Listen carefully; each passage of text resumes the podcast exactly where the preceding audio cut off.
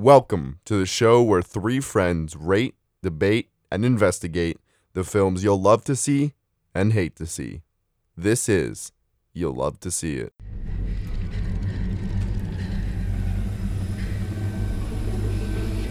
Where are you? Show yourself! Surprise.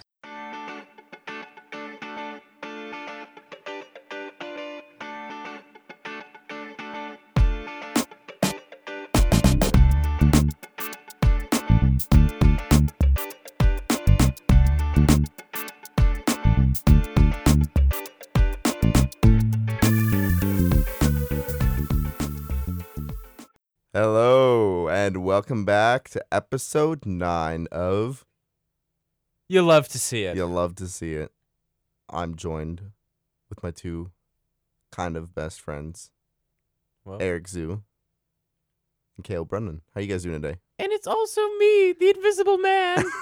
you can't see Wow. me, but I'm here. That's funny. You know why? Because we just watched The Invisible Man. That's the title of this episode I don't know too. if you can see the invisible man. He's here right now. He's right there. Can you hear the Invisible Man? You definitely can hear the yes, Invisible it's Man. me. I'm. You know what? I was right thinking about that in the movie. Why can can she hear him? Like, why can't she hear him more? Like, if someone was walking around your if house, someone's literally walking around with a suit full of cameras, they're not like clanking. Like you have to be able to see the bottoms of his feet, or else he's walking on cameras. he probably yeah, no, I think it's like a must be full. walking. It's a full body suit that is probably sound uh, absorbent. All right. Well, before we get into It's like it's like noise cancellation. Because you you but can like, you can hear him speak when he wants to speak, right? Yeah. So that's true. You're true. You're right. he probably has to like press a button. He's like shit. That's true. does the button make noise when you press it? That's true. That's fair. Well, before we discuss The Invisible Man, which is the title of this episode today, which will be kind of a shorter episode just because uh, this was the movie we decided to focus on, obviously, today. Uh, and we're going to get into it pretty quickly. We do have an intro question, which for the But first time, um, only I am aware of. what we don't know What you can don't hurt know. us. What is your favorite film that features an invis? No, I'm kidding. an Invisible Man. I don't think there's. Can you name another movie that features an Harry Invisible Man? Potter and the Eh, Goblet of Fire. I've never seen any of the Harry Potters. Um, except Whoa. like, Fantastic two. Four. Terrible movie. Which one? The remake or the? I mean, any of them. They all have an invisible woman. No, they don't. What? That's her superpower. No, it isn't. Yes, it is. What are you Is talking it about? really? Yes, it is. And also Violet, The Incredibles. Okay, that's true. All right, all right. Well, let's let's do our question today. Uh, let's pop the cork on the question here. Um, Can't and you can't say that. hey, you know what we should really be debating for 45 minutes is whether or not the Zach. expression, uh, the what is it? The Yeah, what is it, exceptions that prove the rule, the exception that proves the rule. Comment if you believe that is a real saying because it is. And Caleb Brennan I'm not here, saying it doesn't exist colloquially. I'm saying it just it logically unsound. scientifically. It exists scientifically. We've already proven that. Now, speaking of scientific things, Nice transition. gentlemen, I want to ask you for today's question of the day: Interesting. favorite film Interstellar. that features a scientific breakthrough.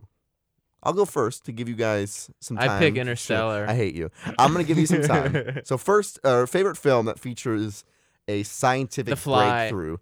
yeah, you know, honestly, you can. Mine's gonna be my favorite, probably classic movie, uh, which I rewatch at least twice a year. Uh, maybe my Letterboxd might not reflect it though. I don't think I review it every time.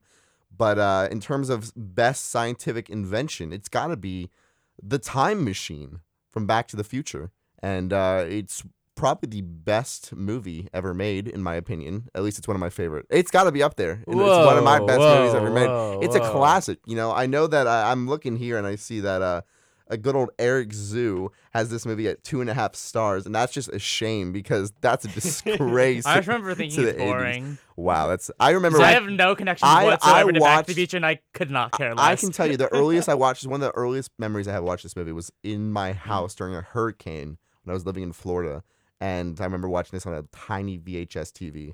But that's besides the point. Zach, did you wanna ask this say- question so you could call out Eric? I a little bit, yeah. I, I love I love calling out Eric. I'm gonna don't call, feel I'm gonna called be, out at I'm gonna all, be calling him out more later on. But uh, I do want to say that I think uh, when I think scientific break- breakthrough, what, what's more scientific and more of a breakthrough than a time machine? So uh, I think Back to the Future, not only a time machine, but a drivable time machine. So uh, Back to the Future is my favorite film that features a scientific breakthrough. I actually have mine thought out. All right. One of them, I, I guess, uh, you could count this. Do you, do you count the lobster? Do you count turning people into animals? Don't spoil it for me. Is that science though? Do they do? Is it, no, like is there science? I haven't seen the film. Is there like a scientific method that they have to How turn? could Is there a scientific? like- I'm just asking. okay, like- well, my other one is um Solaris, the like the scientific breakthrough of like creating a replica of someone that is not here anymore. Interesting. Never seen it. In the vein of replicating someone, my favorite movie featuring a an exquisite scientific breakthrough. Don't be Groundhog Day. That's not science. That's not even. I don't know, replicating. I just thought of like same day. Is of course the prestige. Oh yeah. There we go. I you know I didn't even think Cloning? about You know what I mean? yeah, I literally passed by the Prestige and did not think of that. that. Yeah, I. I damn, that's a. Pretty I would good watch choice. the prestige if you haven't seen the prestige. I didn't really give anything away.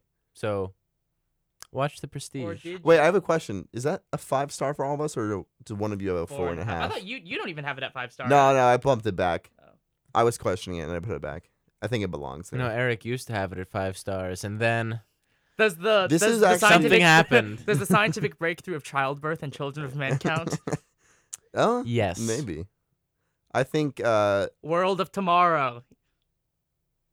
or perhaps the real. An- I think the real answer to this, and I won't give any explanation. I'll let you kind of think about this for yourself. But probably the best movie with a great scientific breakthrough is Finding Nemo. what? So today we're going to be talking about the Invisible Man. Okay. Is it that they can talk? The Invisible Man stars Elisabeth Moss. All right, I guess we're getting into the Invisible Man. All right, all right.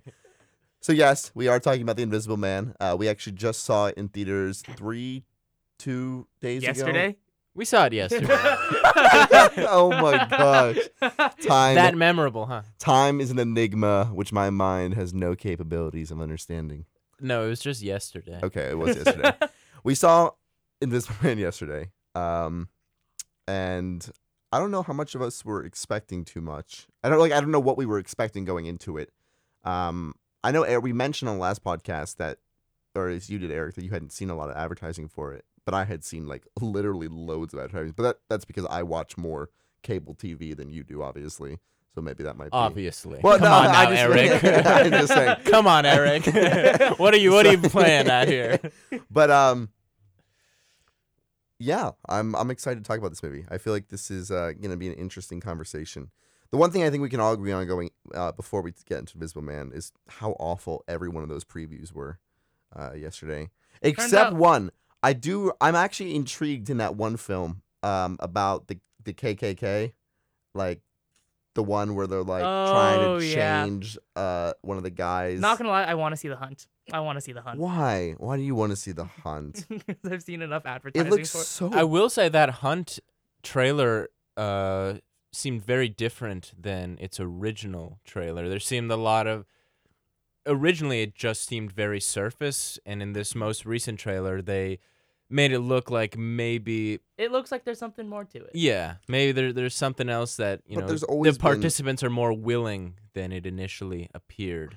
So maybe they're trying to add some nuance here to make it more viewable and less you know, guns in America type stuff that initially halted its release. Well, I think it got picked up. Apparently, it got picked up by a UK um, company, and that's why it's getting released. Can you confirm that? I don't know if that's true. I, I read an article that said that it got picked up by a, uh, a different studio, and that's why it's getting a release. I didn't know if that was true. it's true. still Blumhouse. I thought I saw somewhere that it got picked, like got White Rabbit Production. Hmm, I don't know. Either way, um, I'm not too excited to see it. But I mean, I guess that's a conversation for another time. Maybe I'll be forced to watch it. I don't know if we're gonna have time. March is a big. no, month. we're not gonna. We're, I mean, we're not First gonna cow. review it. First cow. First. We will be cow. reviewing First Cow. All right, let's get into the Invisible Man. Um, I think real quick before we get into Invisible Man, I wanted to uh, I want to tell Eric, fill him in on some something he doesn't even know about. Um, we were walking out of the theater. I made a little bet with my buddy over here, uh, Caleb Brunman. Um, and I said, uh, Eric was in the bathroom, and I said, Caleb, bet you five dollars that Eric Zoo rates this movie two stars. He took the he took the bet. Pretty good odds. You know, I got ninety percent chance to win this. Is it ninety percent? I mean, yeah, because there's ten ratings. Oh yeah, okay, yeah. But I, I was confident. I don't know why, but I was very confident. You were very confident. Apparently, I'm wrong, but I actually don't think I'm wrong. I think I I think no, you just are wrong. no no no. I think no, you is just Joker Part wrong. Two. I I think Caleb is going to. I think Kale paid him off. I think he said, "I'll give you ten. I'll give you." What? I would lose $5 to win the bet with you. he said, "I'll give you two fifty. and he's splitting the winnings with Eric. Your story doesn't add Um, up, Zach. It does add up. I feel like this is the second time in a row you guys are changing something just to get at me. Um, I guess you'll find out. What is in the about 30 first time minutes. in a row? Joker. I know you don't like it. You've been lying to me to this day, and uh, Today we're going to be discussing The Invisible Man. we'll find out soon what Eric's real rating is because I'm not buying what I already saw on Letterboxd. Or you could just check on Letterboxd to skip. All right, let's get let's skip get into it. segment. So, uh, Caleb, you want to introduce the Invisible Man for us? Today we're going to be talking about The Invisible Man. The Invisible Man stars Elisabeth Moss as Cecilia, uh, a woman who is in an abusive relationship uh, attempting to escape. One night, she does just that. Uh, and a few weeks later, we discover that her husband uh, has died by suicide.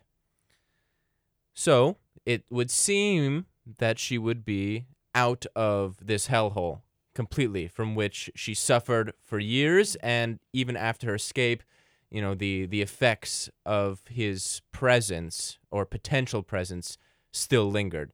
Now she should be in the clear.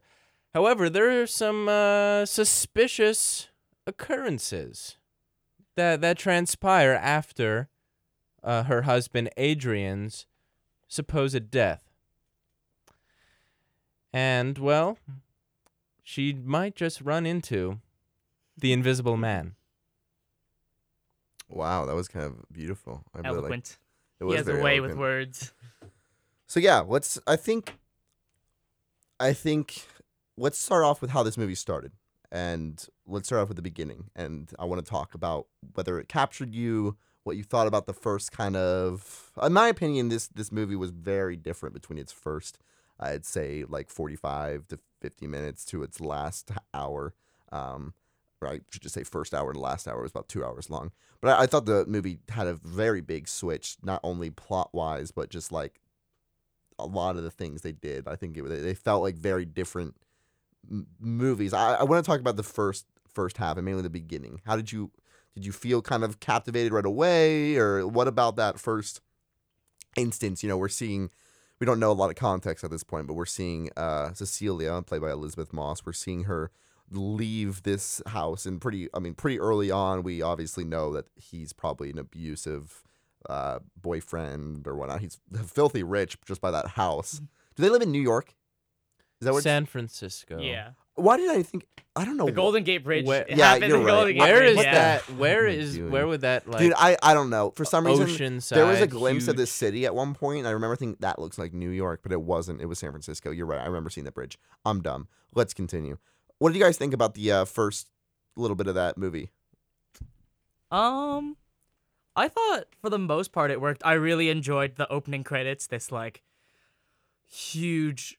It's the it's the house set on this huge cliff, and as the waves at night wash over this cliff, the the opening credits sort of go in and go out in an invisible manner, as one might say. That was kind of. Um, nice. Thank you. Uh, yeah, I thought it set the tone very well. It's already u- using like negative space, as we'll probably get into later, and um, and then it goes into this big set piece sequence of Elisabeth Moss trying to sneak out of the house. She like gets some pills. She's like running out of the house trying to sneak out. There's like a whole thing with the dog. I thought that all worked really well. Um there's some I think for me the little hitch it gets to is like r- this period right after um the there's this sense in the beginning that she's this person who's like incredibly smart, who's incredibly aware as she's trying to get out of this house and then suddenly there's just there's I don't know if like this is like based in reality in which I'm probably totally wrong, but the fact that she goes from that to so scared she can't get out of her house to there's an invisible man and I'm gonna stab him in probably in the span of like a week. It seems like like a few weeks maybe. Um, but I think the beginning that first set piece really works for me. If we take out all the stuff where she can't get out of the house, but if they had made that in some more like more subdued way, I probably would have bought it. And I actually really enjoyed everything with the beginning of her fi- like finding out that there's an invisible man because that I think that's where the core of the concept is. And I think the way it does that as melodramatic and exaggerated as it is, I think did work for me. Caleb. Yep, I I thought the the opening set piece was was done well. It was pretty suspenseful, uh, and you know I liked how no more context than was absolutely necessary was provided. You're kind of just dropped right into the movie, uh, which I am usually a fan of, and I thought especially worked here. Um, as far as Cecilia's transformation from from being so terrified to uh you know empowered and and ready to to to kill I think I, I buy it a little more than Eric does. Um I, I see it more as a product of the situation she was placed in and really Adrian her husband uh forces her hand. And she doesn't really have the option of of cowering uh, when her life is literally being destroyed. So uh, you know, it made sense to me. It was uh, was it a little quick, perhaps, but I think that's a better option than than sitting and waiting for a maybe more natural arc to come about. Because I don't know how interesting that would have been to watch. Yeah, I want to say that I, I, you know, what we're going to talk about, and I've written, I've written notes, um, just in general for for things, because there's a lot to kind of look at in this movie, and I feel like one of the things is the contrast between uh, the first half of the movie, the second half, where she's finding out about this invisible man. You know, we we don't really find out until I believe the first sense we get. Correct me if I'm wrong. The first sense that we get that there's something going on isn't until we see the invisible man's breath at that one point. Is that the first time we like know he's there? I, I don't know. Yeah, it is. So like before that, you I think kind it of might even be when he takes the knife from Oh, the you're right. kitchen. You're right. But- Before but, that- but, yeah, I mean, I guess in The both first- in both cases, sh- she doesn't. no, know yeah. At this point, yet. she's pretty pretty like, you know, she sus- suspects it. Just she doesn't really suspect anything. Um, she's just kind of like you know like oh some weird things are happening. The door's opening. Uh, the knife's gone, uh, or the the fire in the little frying pan and things like that. The first half is it seems to be pretty slow because it's building up this idea that you know she feels like she's losing her mind, but then she very quickly knows she's not, but that there's something more. Do you do you think there was let me let me let me think about this. So we know pretty quickly uh, that there is an invisible man, right? Well, I mean, we know from the title of the movie, and we. It'd be pretty cool if there was no invisible man. yeah. man. Well, I'm I'm I'm kind of intrigued about this idea of like we know very quickly we see things that she doesn't see, right? In the Mhm. very in the first few scenes where there is an invisible man. Do you think the film does a good job? Like, do you wish there was more of her making herself feel like she's going crazy? She seems to catch it on pretty quick. Like she seems very quickly to be like, this guy's invisible. Like it uh, to me, it felt like there was a few scenes, but then she was just like, I think he's still here. And do you feel like there should have been more of a you know psychological aspect of her feeling like she's going crazy, or how do you think that was? yeah, I was. I, I thought about that, and I thought that might be a more compelling uh, option. But uh, the director Leigh Whannell just does not allow for that possibility at, at, all. So it, it's hard to even consider in the context of the movie that we're presented. So I, I re- yeah, I don't think this movie is as much about uh, you know, what's going on inside her head as much as it is more external issues, uh, primarily gaslighting. Um, but even then, I don't think that the movie is very successful in its presentation. That's mostly what I've been thinking about. Uh, so if you guys want to say a few things, and then I'll jump more in depth into what I mean there. Eric. Yeah, I think for me, this is at its core still just a popcorn flick. And I think that's what helps me rationalize a lot of it more. It very clearly knows what it wants to be. And the things like the gaslighting, how a lot of it is about like her societal isolation in like everyone else's belief that this invisible man, this like ghost of her past exists.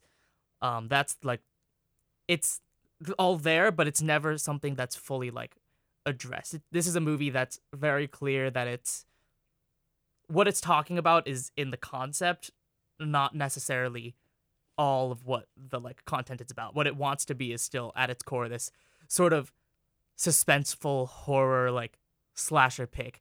Um and I I do I think I do see how this isn't this to me isn't a story to like pick apart at it's just like not made for that. Like I think simply in the fact that you know there has to be some resolution or some sort of explanation for everything that's going on that like at one hand validates her but on the other hand just like is going like that's inevitably going to just tear apart the entire fabric of just like what's going on.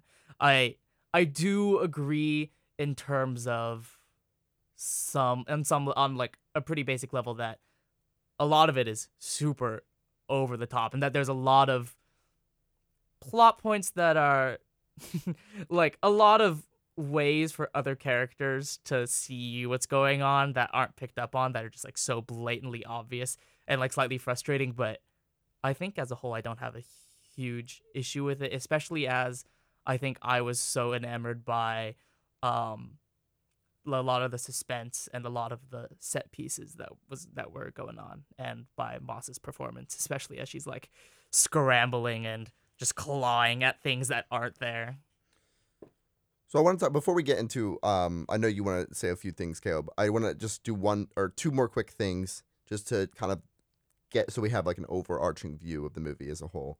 Um, the second thing was I talked about the first half. The second half of the movie, at least to me, seems to be very different in some aspect, and I think to me it seems a lot more actiony. I feel like you have a lot more going on. Where in the first half of the film, you have a lot more of just this stillness in terms of like what's happening. You have like the use of negative space, which continues in the second half for sure, but there's a lot of like just like kind of sitting around like it's very slow. It's all happening at these things are happening at night. She's discovering them. The second half of the movie like picks up space very quickly in terms of the things that happen like you know boom she's doing this boom she's in a hospital boom this um which I, I have to say i i enjoyed the second half of the film more in my opinion and i actually thought that the hospital film or i guess the um like, is that is supposed to be is hospital is that the right yeah it's a hospital yeah, the hospital section I thought was, uh, to me, my favorite part of the film, and honestly, a great like I, I don't know what it was like. I, I mean, we can talk about more after, but I thought that that scene, that whole sequence was very well done. I really enjoyed that. Did you guys preference? Did you guys have a preference for one half of the movie? Did you feel like there maybe wasn't that big of a difference? Did you? How did you feel about that? Yeah, I definitely thought the second half was the better half. I thought the turning point is the scene where Cecilia is at dinner with her sister Emily, and out of nowhere, the Invisible Man slits uh, um, Emily's throat. If you don't want spoilers, you might want Um, to. Hypothetically, In one case, we're gonna begin the spoiler section in three, two, one. So there's a scene where Cecilia and Emily are having dinner, and the Invisible Man slits Emily's throat, and that I thought that was a just. It came out of nowhere. I thought it was pretty bold, and it really set the tone for for what was to come. It really, you're like, okay, now this is a this is a serious movie. Things are really going to get wild now, and they did. Uh, so kudos to to Whannell for following up on on that exciting moment. Uh, and yeah, I, I really like the action. Like you said, the the hospital scene, really well done. Um, which I liked more because at that point the Invisible Man suit was kind of flickering in and out because it was it had been damaged. I thought when it was just you know invisible fight scenes, when it was just, for example, Cecilia fighting uh, the Invisible Man and he was completely invisible because the suit hadn't suffered damage. I thought almost all of the invisible combat looked really dumb. Uh, I I just yeah I, I I just couldn't really get past it. I just it just was not made for me, I guess. Um, but once the suit started popping in and out, and you could actually see the figure of a person, uh, I thought that that's what uh, helped make the the hospital scene really cool, along with how it was blocked, uh, how it was shot, well edited, and how integral, uh, or integral, it, it was to to the story and Cecilia's character. yeah, I I do think the film picks up, and I do really enjoy the second half. I think for me, the highlight is actually that entire sequence where, sh like, she's just been blamed for hitting James's daughter, and James is out of the house, and she is just like alone with the Invisible Man. I I personally really enjoyed all the parts where the man was invisible. I I I mean, I enjoyed when he was not invisible anymore too, but I it felt more suspenseful to me when when he was invisible, and personally, I think for that scene in particular where she's like spraying the coffee grounds or she goes up to the attic or she's um like pours the paint on him. yeah she pours the paint i i really like the fact personally in that section that there's the added stakes that not everything has like completely crumbled for her yet yet like yes she's like lost i has she has her sister died at that point No. No, she hasn't. No? They're still in the house. This is in the uh, scene where like where the- that ends with her running out of the house and getting Yeah, she her sister hasn't died yet. Okay, yeah, like her her relationship with her sister is ostensibly like not going well. She's sort of just ruined this relationship with this friend she's living in, but there's still that hope there that she can get her life back. And through this entire scene, you're watching her fight, like hoping that there's a chance, but at a certain point, you also really just like know that there's no chance, and we're gonna have to watch the fallout. And then this is all the tension that's leading up to this meeting with her sister, which like at this point we're led to believe is gonna be like the saving grace that turns this movie from like a total like downward sloping um like as Caleb mentioned like hellhole into like oh we're all gonna work together to help defeat this invisible man which obviously does not happen and leads to the the like well done second half of the movie Okay. Well, I want to then. I guess there's. I mean, there's. There's. I, the more I think about, it, there's a lot to talk about in this film. I think you can talk about um, how well done or not well done the whole I don't want to say science behind the suit. They like. They don't get into it, but there's definitely a focus on it. There's that point where you're viewing all the cameras. You know, you see her. Uh, you know, you find out very early in the film that uh, this guy is he looks like a Tony Stark, right? Like you see that uh, initial viewing of his garage where you see all this like technology and you're like you know, oh, you know, like what's going on here and then you get that scene in the last third of the movie-ish where she breaks into the house and finds the second invisible suit. Um, you get this close up of all the cameras like on the suit and you know, presumably showing you how it works. Did you feel like it was missing anything? Do you feel like that there was not enough? Do you think that they it was perfectly done? Like obviously, you know, you don't want to go into a whole explanation probably, but it also seemed kind of weird that you know, I to me like no one knew this suit was being produced. I mean, I mean, he worked. He he was the owner, I guess, of the company or CEO of a company. Um, it seemed as though no one else knew about the suit except for obviously the brother, uh, which we'll talk about after. But uh, how did you guys feel about that aspect as a whole, or did it not really? Yeah, no, I thought it was very adequately done. I, I didn't. There's no need in this type of movie to go into the deep science of how an invisibility suit might be possible. that's that's just not uh, what this is about. So they give you, you know, some basic ideas that you can, you know, work with as you will, and I think that's fine. Uh, it it doesn't need to be, you know, anything special. You don't need a complete explanation. Like it, it your suspension of disbelief should, I believe, carry you uh, through through the possibility, through through the premise. Yeah, it sort of goes at it like, we don't know. Cameras, sounds related, yes. That's essentially it. Yeah. Well, let's talk about the other characters then. Um, obviously, the the movie focuses exclusively on, well, pretty much exclusively on Elisabeth Moss's character, uh, Cecilia. But there are probably what you got the uh, two people she's living with. You got the sister. You got the brother. That's about the cast, and then her her bo- you know abusive boyfriend. So you have five others roughly. You know, um, I kind of want to talk about the choice to not show the boyfriend too much. Uh, what you feel like that is about, and if there is an artistic reason why, or you know, is it that just the actor was maybe not the the best in the world? Overall, it, it I want to talk about the other five characters. So you have uh, Cecilia's sister, you have the person Emily. Emily, sorry, you have the person that uh, James. Cecilia is living with, James, James. and his daughter, uh, James is a Sydney. cop, and Sydney, yeah. James' daughter Sydney. You have the brother of her Tom. boyfriend Tom, and then you have the boyfriend um, Adrian. Adrian. So, did any of them strike you as well, very, very well crafted characters? Did you feel something was missing from each of them? How do you overall? Um, I'm I'm gonna start with just saying that I at first had a little bit. The dialogue is not the most amazing thing in this movie. Um, I I really was not a huge fan of it overall. I think especially in the first I think it got better, but I think that might be because it was less focus on it because you were paying attention to other things. But in the first half of the movie when things are slow, the dialogue is really important because that's what you're paying attention to, especially before you know there's an invisible man.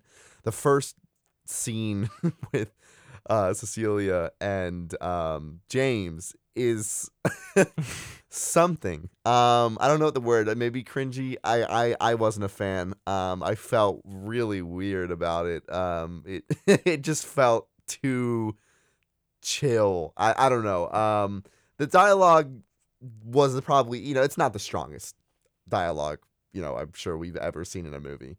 Um, I don't think it was terrible, but I definitely thought there were parts that seemed to be very interesting in terms of some of the things they said just seemed very um, casual and very odd for the moment. I guess I'll say. Uh, what do you guys think about that? Um, Well, I'll go back to your question about the characters. Do you think any of them are are really well crafted? No. Um, worse than that, and here's where I'll go into my mini rant. Um, especially as it pertains to the gaslighting, which again I think really is the the idea of this movie is to demonstrate uh, a world adjacent or perhaps even identical to our own uh, where women are are not believed uh, when they when they come forward.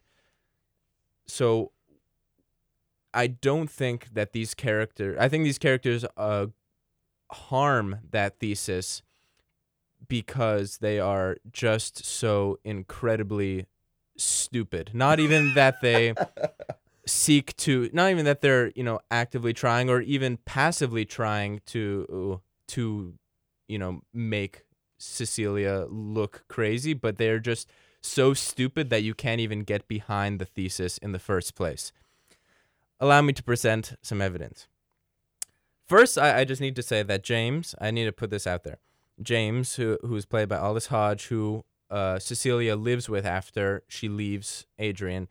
James is a detective. Just gonna say that. Okay. He's a police officer. That's what it was originally said, but then he he works in a suit, which brings me leads me Well, to believe that yeah, and he, he, is says a detective. he talks about that he's on the like he it's this is his case at Yeah. one point. I I was led to believe he was a detective too, but I Really, I, I was like, I was convinced he was a police officer the whole time. like but a, just a I patrol do- officer. yeah, just like a. I don't know why he goes to work in a suit. Yeah, it's kind of interesting. I don't know. I watched a lot of crime procedurals in my youth, and the detectives go to work in the suit. The officers are in their. Patrol uniforms. Yeah. Yeah. Anyway, I'm gonna go with detective because it makes my argument sound better. so there are three main devious acts committed by Adrian's invisible man that are designed to make Cecilia look crazy. Number one. In Cecilia's escape from Adrian, she drops her bottle of diazepam, which Adrian picks up. Later, the invisible Adrian drugs Cecilia with those same pills, causing her to fail her architecture interview. Crucially, Adrian leaves the bottle on Cecilia's sink. She discusses this inexplicable appearance with Adrian's brother Tom and James. Tom attempts to gaslight Cecilia, saying, more than asking, Oh, so you lost a pill bottle and then you found it. Of course, Cecilia dropped the bottle outside her oceanside estate, miles away from James's home where she is now living. More damning evidence of foul play, though, is what is on the bottle Adrian's bloody fingerprints. Even if James is too callous to believe Cecilia when she promises she left the pills behind, the blood, coupled with other, to say the least, mysterious occurrences, warrants investigation. If James doesn't believe her when she says that the blood is new and not hers, then he's just an asshole. Which might be part of Whannell's point, but that idea doesn't make sense when James is painted as a pure, albeit frequently dim witted, good guy. Number two. Adrian sends an email from Cecilia's account to her sister, Emily, insulting her, calling her suffocating, and in effect, forcing her out of Cecilia's life. Soon after, Cecilia shows up to Emily's home, and Emily won't listen to a word Cecilia has to say. Now, if I had received an email from my sister that told me to stay away, and then hours later she showed up on her own volition asking for help and claiming to know nothing about the email, well, I can't see myself believing that she pushed send. Especially if I had done nothing to provoke such a hate filled letter, and especially if the letter didn't match precisely her writing style, which, in all likelihood, Adrian's did not. In the broader context of the film's narrative, issues also emerge. There's no reason to expect even a natural downturn in their relationship. After all, they're close enough that Emily showed up for, as far as she knew, a secret mission outside Cecilia's house at 4 a.m., no questions asked. And there's certainly no reason from any perspective for Cecilia to suddenly, over email, push her sister away. But even if Emily was so blind, this is a perfect time to turn to the detective with whom she is currently living. There is no way if Cecilia goes to James and says, I didn't send this email, something is wrong, that he shoots back, Nope, I think it was you. There's no way. From there, James could investigate. If the email wasn't sent from Cecilia's phone or computer, I'm thinking Adrian's phone, which we know he has, and from which sending an email would be less dangerous to his disguise, well, that's substantial proof that someone is messing with her. This confirmation would also lend credence to Cecilia's other claims. Number three, Adrian punches James's daughter Sydney in the face. now, my problem with this scene is not in theory, but in execution. When the assault occurs, Cecilia is sitting stationary on the ground, and Sydney is looking right at her. Because there were only two people in the room, I understand how difficult it would be to rationalize that Cecilia wasn't the one to hit Sydney. But I can't fathom why Whannell would block and shoot the punch in such a way that it is obvious that Cecilia is not to blame. Again, Sydney is looking right at Cecilia, and Cecilia doesn't move. This part of Adrian's plan would have been very impactful if, say, Sydney had turned around and then Adrian struck her from behind. The way it exists in the movie, the attack is just plain silly and should vindicate Cecilia, not undermine her. So I suppose ultimately the people who supposedly love Cecilia could not believe her. And like I've said, I would argue that this is a movie about how we should believe women, and I don't disagree with that sentiment. The problem arises when the situations in question don't provide adequate reason to disbelieve. Maybe James, Emily, or Sydney don't initially believe Adrian is the culprit, because that would be a pretty radical conclusion, but clearly something is up. That everyone is too stupid to realize, to me, feels less like commentary and more like lazy storytelling. In the film, gaslighting exists, but only in such ridiculous measures that it never managed to affect me. Wow, that was something. I have to.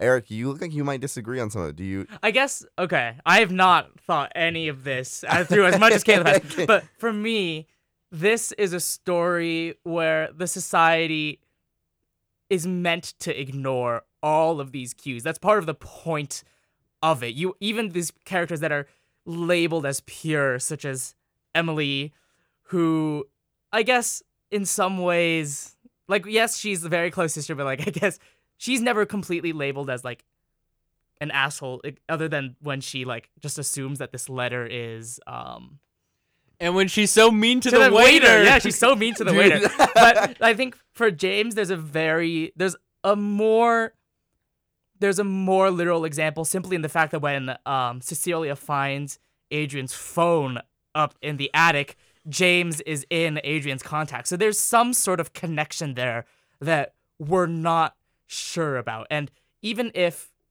like I I think the idea of it is more that this is a society that isn't this is a society that's very clearly very very similar to us in scary ways but some parts of it are exaggerated to show that this this um ignorance towards everything that's happened to her is almost intentionally baked into the fabric of everyone even the people that you might think are um are like supposed to be there to help you. And i think that's something that helped me get over a lot of these because it's so true. Like even like the bloody fingerprints, like you could even like check the DNA and to be clear that like or like there's so many things that could go wrong, but like that not that could go that would vindicate her, but they're purpose. I think that it's more of a purposeful choice not to not to deal with them because that's just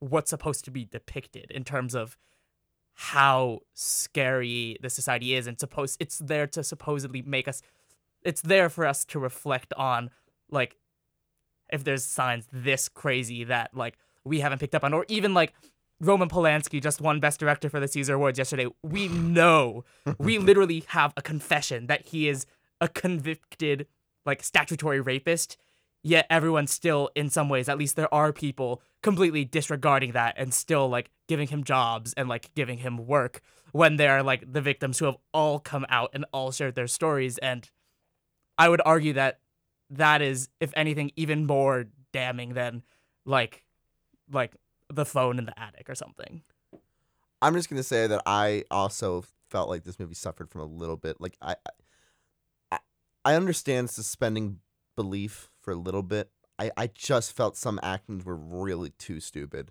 I even felt like why did Cecilia not bring the phone with her to show in the that was in the attic? Like I thought even that could have given her something. And then I, I felt like this one is a little less. I don't really I'm not as upset with this. I I still feel like the the kid the one where her sister gets her throat cut.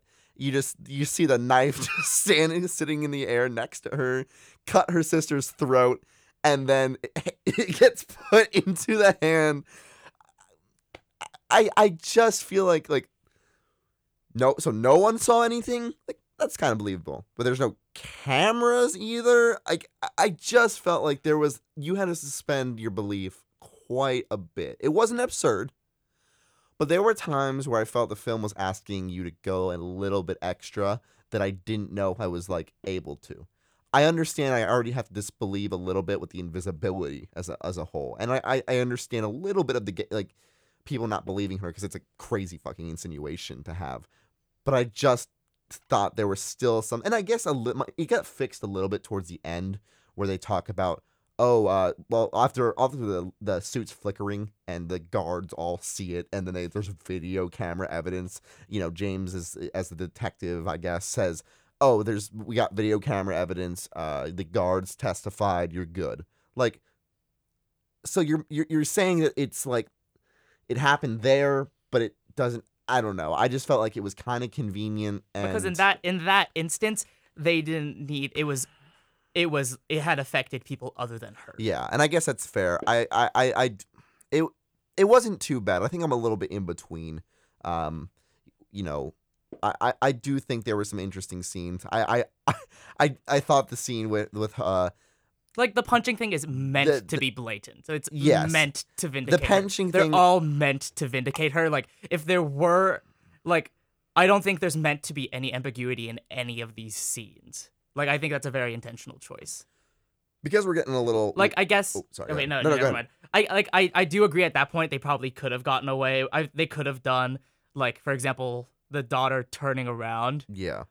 I think they could have done that because it's just so clear what's happening at that point, and we already know there's an invisible man. That's the I- only one that feels a little sloppy to me. Yeah, I mean, I think for me the big thing is just the the bloody pill bottle. Like that's Yeah, like that that's could be- so obvious. yeah. Yeah, I'll just say, yeah, I, I, see what you're saying, Eric, and yeah, I, I guess I agree that these all are meant to be blatant. I guess I just have uh, fundamentally disagree with the choice to make them all blatant. I guess maybe that goes back to me saying this is probably a more compelling movie if you have to question at all whether what's going on is just in her head. But since you know from the get go the fact that everything is so obvious, like Zach said, it just pushes your suspension of disbelief way beyond its limits, or at least that's what it did for me. And as far as James being a contact in Adrian's phone, I don't think that was meant to show any relationship between them. I think that was just uh, more supposed to be more evidence that Adrian is, you know, this genius who's always steps ahead. And even when Cecilia thought she would be safe with James, you know, Adrian knew uh, where she would be and already has James's contact info and, you know, is, is way ahead of her. But yeah, I, I just, I could not go along with with how absurd things got and that I think that you know since I see that as the essence of the movie the the idea of gaslighting and I and I just I could not I could not make you know I, I could not Mhm. make do with with with its execution Um, I think it's really interesting to think about this movie, but made more ambiguous because I think I think something I said at the start of the podcast was this movie's place as essentially just like a pretty broad, enjoyable, like sort of popcorn slasher flick. Um, and I think in that sense, it could not have been more ambig. It could it couldn't have been ambiguous since it doesn't want because that's sort of a slippery slope. But I think it almost would be interesting if it were ambiguous and it's almost like a litmus test. Like this entire film as like itself would be like a call out to the people that read it as all in her own head. I think that's sort of interesting, but I think in this case that's just not what they were going for at the start. But I I do agree that that prob like probably would have been like a cooler movie experience for me. Before we get to uh, before we wrap up and give our final reviews, we're gonna get to talking about the ending because I think there's a lot to say there. Uh, but I want to say one thing too is that I was talking with a friend yesterday, and she told me that she felt like this very clearly represented, and I don't think it's new. I'm you, we might be able to name more movies like it, but this felt to her like a very symbolic movie of the Me Too movement. That this is kind of where cinema is right now, um, and that they felt like you know, like we talked about, it, gaslighting is a huge part of this movie. And so before we talk about the ending, I want to just ask, you know, kind of real quick, do you feel like this movie is it, this is its main goal is to kind of talk about the, the almost the Me Too movement, gaslighting as a whole, and if it if so, does it do it successfully?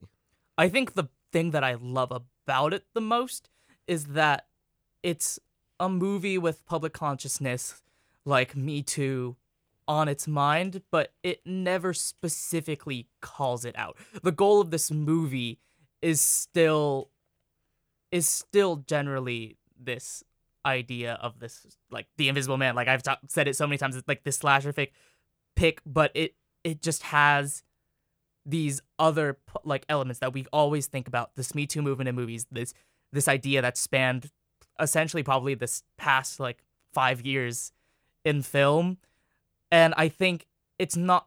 It is in a way about it simply because of the concept, but it's more using it to heighten to heighten the to heighten the like suspense and to heighten the like emotional effect of it and like the horror of it because we know that on some level this is something that happens in real life even if the premise of it is so far-fetched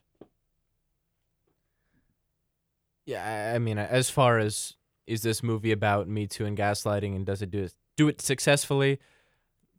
think you you you know how I feel about that. Um, but otherwise, yeah, I I, I agree with Eric there. All right. Well, before we wrap up, I want to talk, um, and you know, before we wrap up and give our final, uh, you know, opinion on the film, I want to talk about the ending. Um, the ending was rather interesting to me. I didn't really expect it at all. Um, there's kind of this quick, and you're you're led to believe, and you know very early on this this ex boyfriend is very uh, manipulative. You know, he's very intelligent. Um, there is you know the scene where you know she finally gets the upper hand she being cecilia and she kills the invisible man but we learn that it's not the invisible man it's actually his brother uh, tom in that suit and you know there's a quick scene where they're showing the police breaking into the house and they're seeing you see uh um, what's his name? I keep forgetting. Adrian? Adrian. Um, you know, beat up in, you know, wrapped up in rags and stuff like that. Rags, like rope and stuff. Um, and you know, like she Cecilia doesn't buy it, and there is this whole scene at the end where Cecilia is going to Adrian's house. Adrian is saying, "Oh, this wasn't me.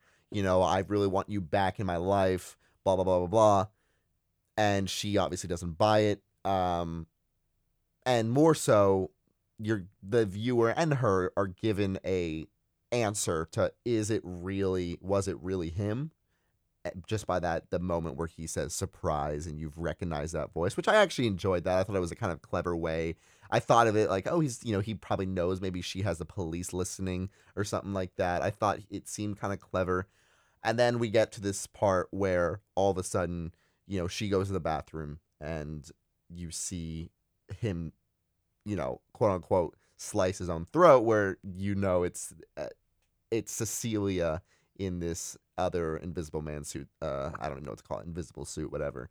Um, how did you feel about the ending as a whole? Do you think it lacked anything? Did you feel like it was? I, you know, I, I guess it's kind of hard because obviously the director had a had a vision himself, herself, himself, himself himself. Um, but I just kind of do you did you feel satisfied? Did you feel like there was a resolution? Did you feel like it was a little cheap? You know, you know, you have her um, you know, she t- takes his suit, she slits his throat, he's talking to James, and then she just goes off. And presumably everything's good. You know, she's she is free. You know, life is good. You know, what what do you what do you think um, about the ending? Do you have any quarrels with it? Uh, what I just want to hear what you guys have to say. Uh, I mean, there's definitely resolution. Um, was it super satisfying? I guess in in the framework of the story, I, I don't really see how else the movie ends. Um, it worked well enough, I guess. Uh, I thought the last shot, uh, where, um, where Cecilia stops walking for no reason. She's walking away from the house, and then suddenly she stops for no reason, and stands there, and the camera lingers on her, staring at nothing for a long time. Probably not the best way to end a movie. Um, Yeah, but overall, the I guess the the final line, the, the climax, it worked, and it, it brought back kind of the the surprise that um, happened with uh, Emily's throat being slit. So it wasn't as shocking or impactful probably as when it first happened, but you know there's still always going to be some visceral effect when someone's throat gets slit by an unseen force. So it was powerful um, there, and uh, it worked overall. Yeah. Yeah, I agree with all of that. I was it the most satisfying thing? I'm not sure, but I I do think it worked. I think as soon as they showed that the brother was the guy in the suit, they had to do that scene. And Mhm. I think her taking the knife was like a symbolic like almost like emasculation that I I think worked well I think it worked well enough. Yeah. Yeah. All right. Well, let's uh let's do it. Um I guess I'll start. Um overall, I enjoyed this movie more than I thought I would. Um I definitely felt myself uh enjoying the second half more. Um I don't know why. Uh you know, I I, I understood and I I kind of was intrigued by the suspense that was being created with the kind of slow like is he here right now uh in the house kind of idea. I just really, really liked it when it picked up a little bit. Um, and I really, really loved the hospital scene. I thought that was a great scene. Um, and overall, I, was, I, I, I liked it. It was, it was more than I was expecting in terms of the, I was, I, there were times that I was really in suspense. Um, and you know, I'm, there were, there were things that were maybe a little bit, I felt like not conven- there were just things that I, I don't know how I feel about. There was the pregnancy thing, which didn't get wrapped up at all. I guess the presumption is she maybe had an abortion because she didn't want to keep. I, I don't know what the whole presumption with that was. Um, you know, I guess part of the reason is he wanted to keep her alive because he had her child or she had his child, and uh, you know, he wanted to build a new life with her, and it was it, you feel gross. Like you feel like, damn, this guy's sick. Like it's it's pretty like you know disgusting in that aspect. And you know, I I think Elisabeth Moss did a fantastic job. I I do think there are just so many. Not I don't know if it's questions or just lingering thoughts that leave me a little dissatisfied. But I think overall, I still really enjoyed this movie. Um, and because of that, uh, I rate it three and a half stars.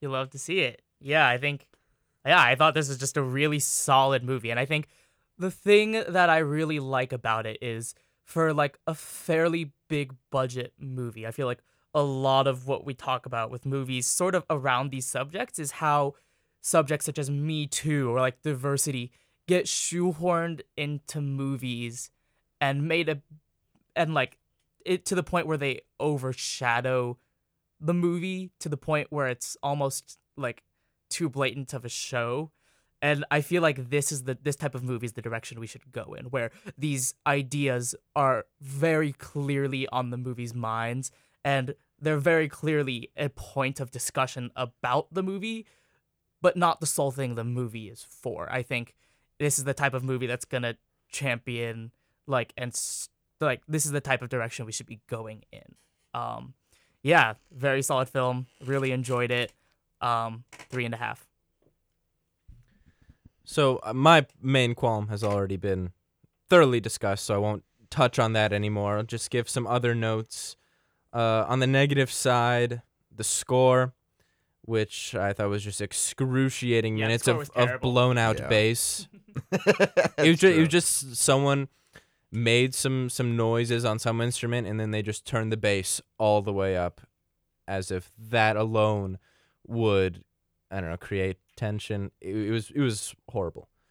Um Zach, I don't know if this is the exact scene you were referencing, but the scene where Cecilia gifts James the ladder and then they celebrate. yeah, definitely one of the most cringeworthy I've ever seen. Um, more plotty stuff. So Adrian is an evil mastermind, as we're told. Someone who thinks through every possibility. Someone who is always ten steps ahead. And he initially gets exposed because he forgets to put his phone on do not disturb or turn it all the way off. That's crazy. Additionally, his phone with pictures of Cecilia and Sydney sleeping is pretty good evidence that he's alive. Pretty good. Uh, because you know these pictures are taken after his death, and his phone is located in James's house. That's crazy. So there's no way that if he really was the genius that we're told he is, that he would let his phone be discovered. Also, in the meeting where Cecilia, James, and Tom discuss the pill bottle, Tom, again, that's Adrian's brother, with a straight face, says something along the lines of Adrian's true genius would not be building an invisibility suit, it would be making you think he built an invisibility suit. I have nothing to say to that except it's the line of the year. With Adrian supposedly dead and Cecilia no longer living in the beachside estate, why was the dog left behind? And who fed the dog between the time Cecilia left and returned? Poor Zeus. Uh, Oliver Jackson Cohen does not play convincing genius. Um, and one final thought on the mental subjectivity that was not there. Because Whannell doesn't even offer the possibility that Adrian's actions are all in her head, I think the more interesting movie we've discussed, you know, possibly one where there is mental subjectivity. If you wanted to go in a completely different direction, I think a more interesting movie might have been the police investigation into the Invisible Man. How do you go about capturing a criminal you can't see? Obviously it's a very different story, but I think it sounds like a pretty compelling narrative. Positive notes uh, talked about uh, the dinner scene with the knife. Uh, I thought that was, like I said, very bold and a great turning point that really kicked the movie up a gear. Before then, I was I was completely out on the movie, and that brought me back in. And like we said, great sequence in the hospital. Uh, I haven't really talked about Elisabeth Moss's performance, but it was very good, as you might expect. Compared to recent performances, probably not as good as Her Smell, but then again, she has more to do in Her Smell. And finally, I appreciated uh, Whannell's patience in not showing the Invisible Man or suit before it was necessary. He really took a lot of time. Like I said, employed a lot of negative space, which uh, was probably the, the right choice to build suspense. So those are all my thoughts. Overall, two stars. I made the bet for the wrong person. So I was 50% right. You were not at all No. right. That's like, I was like, just, you know, right idea, wrong person. To quote Elisabeth Moss, let's give these people a show.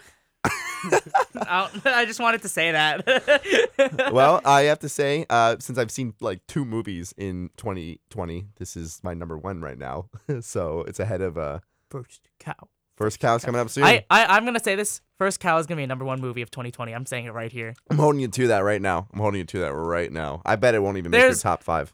The only thing, there's very few things that it, I'm o- like, I'm very excited.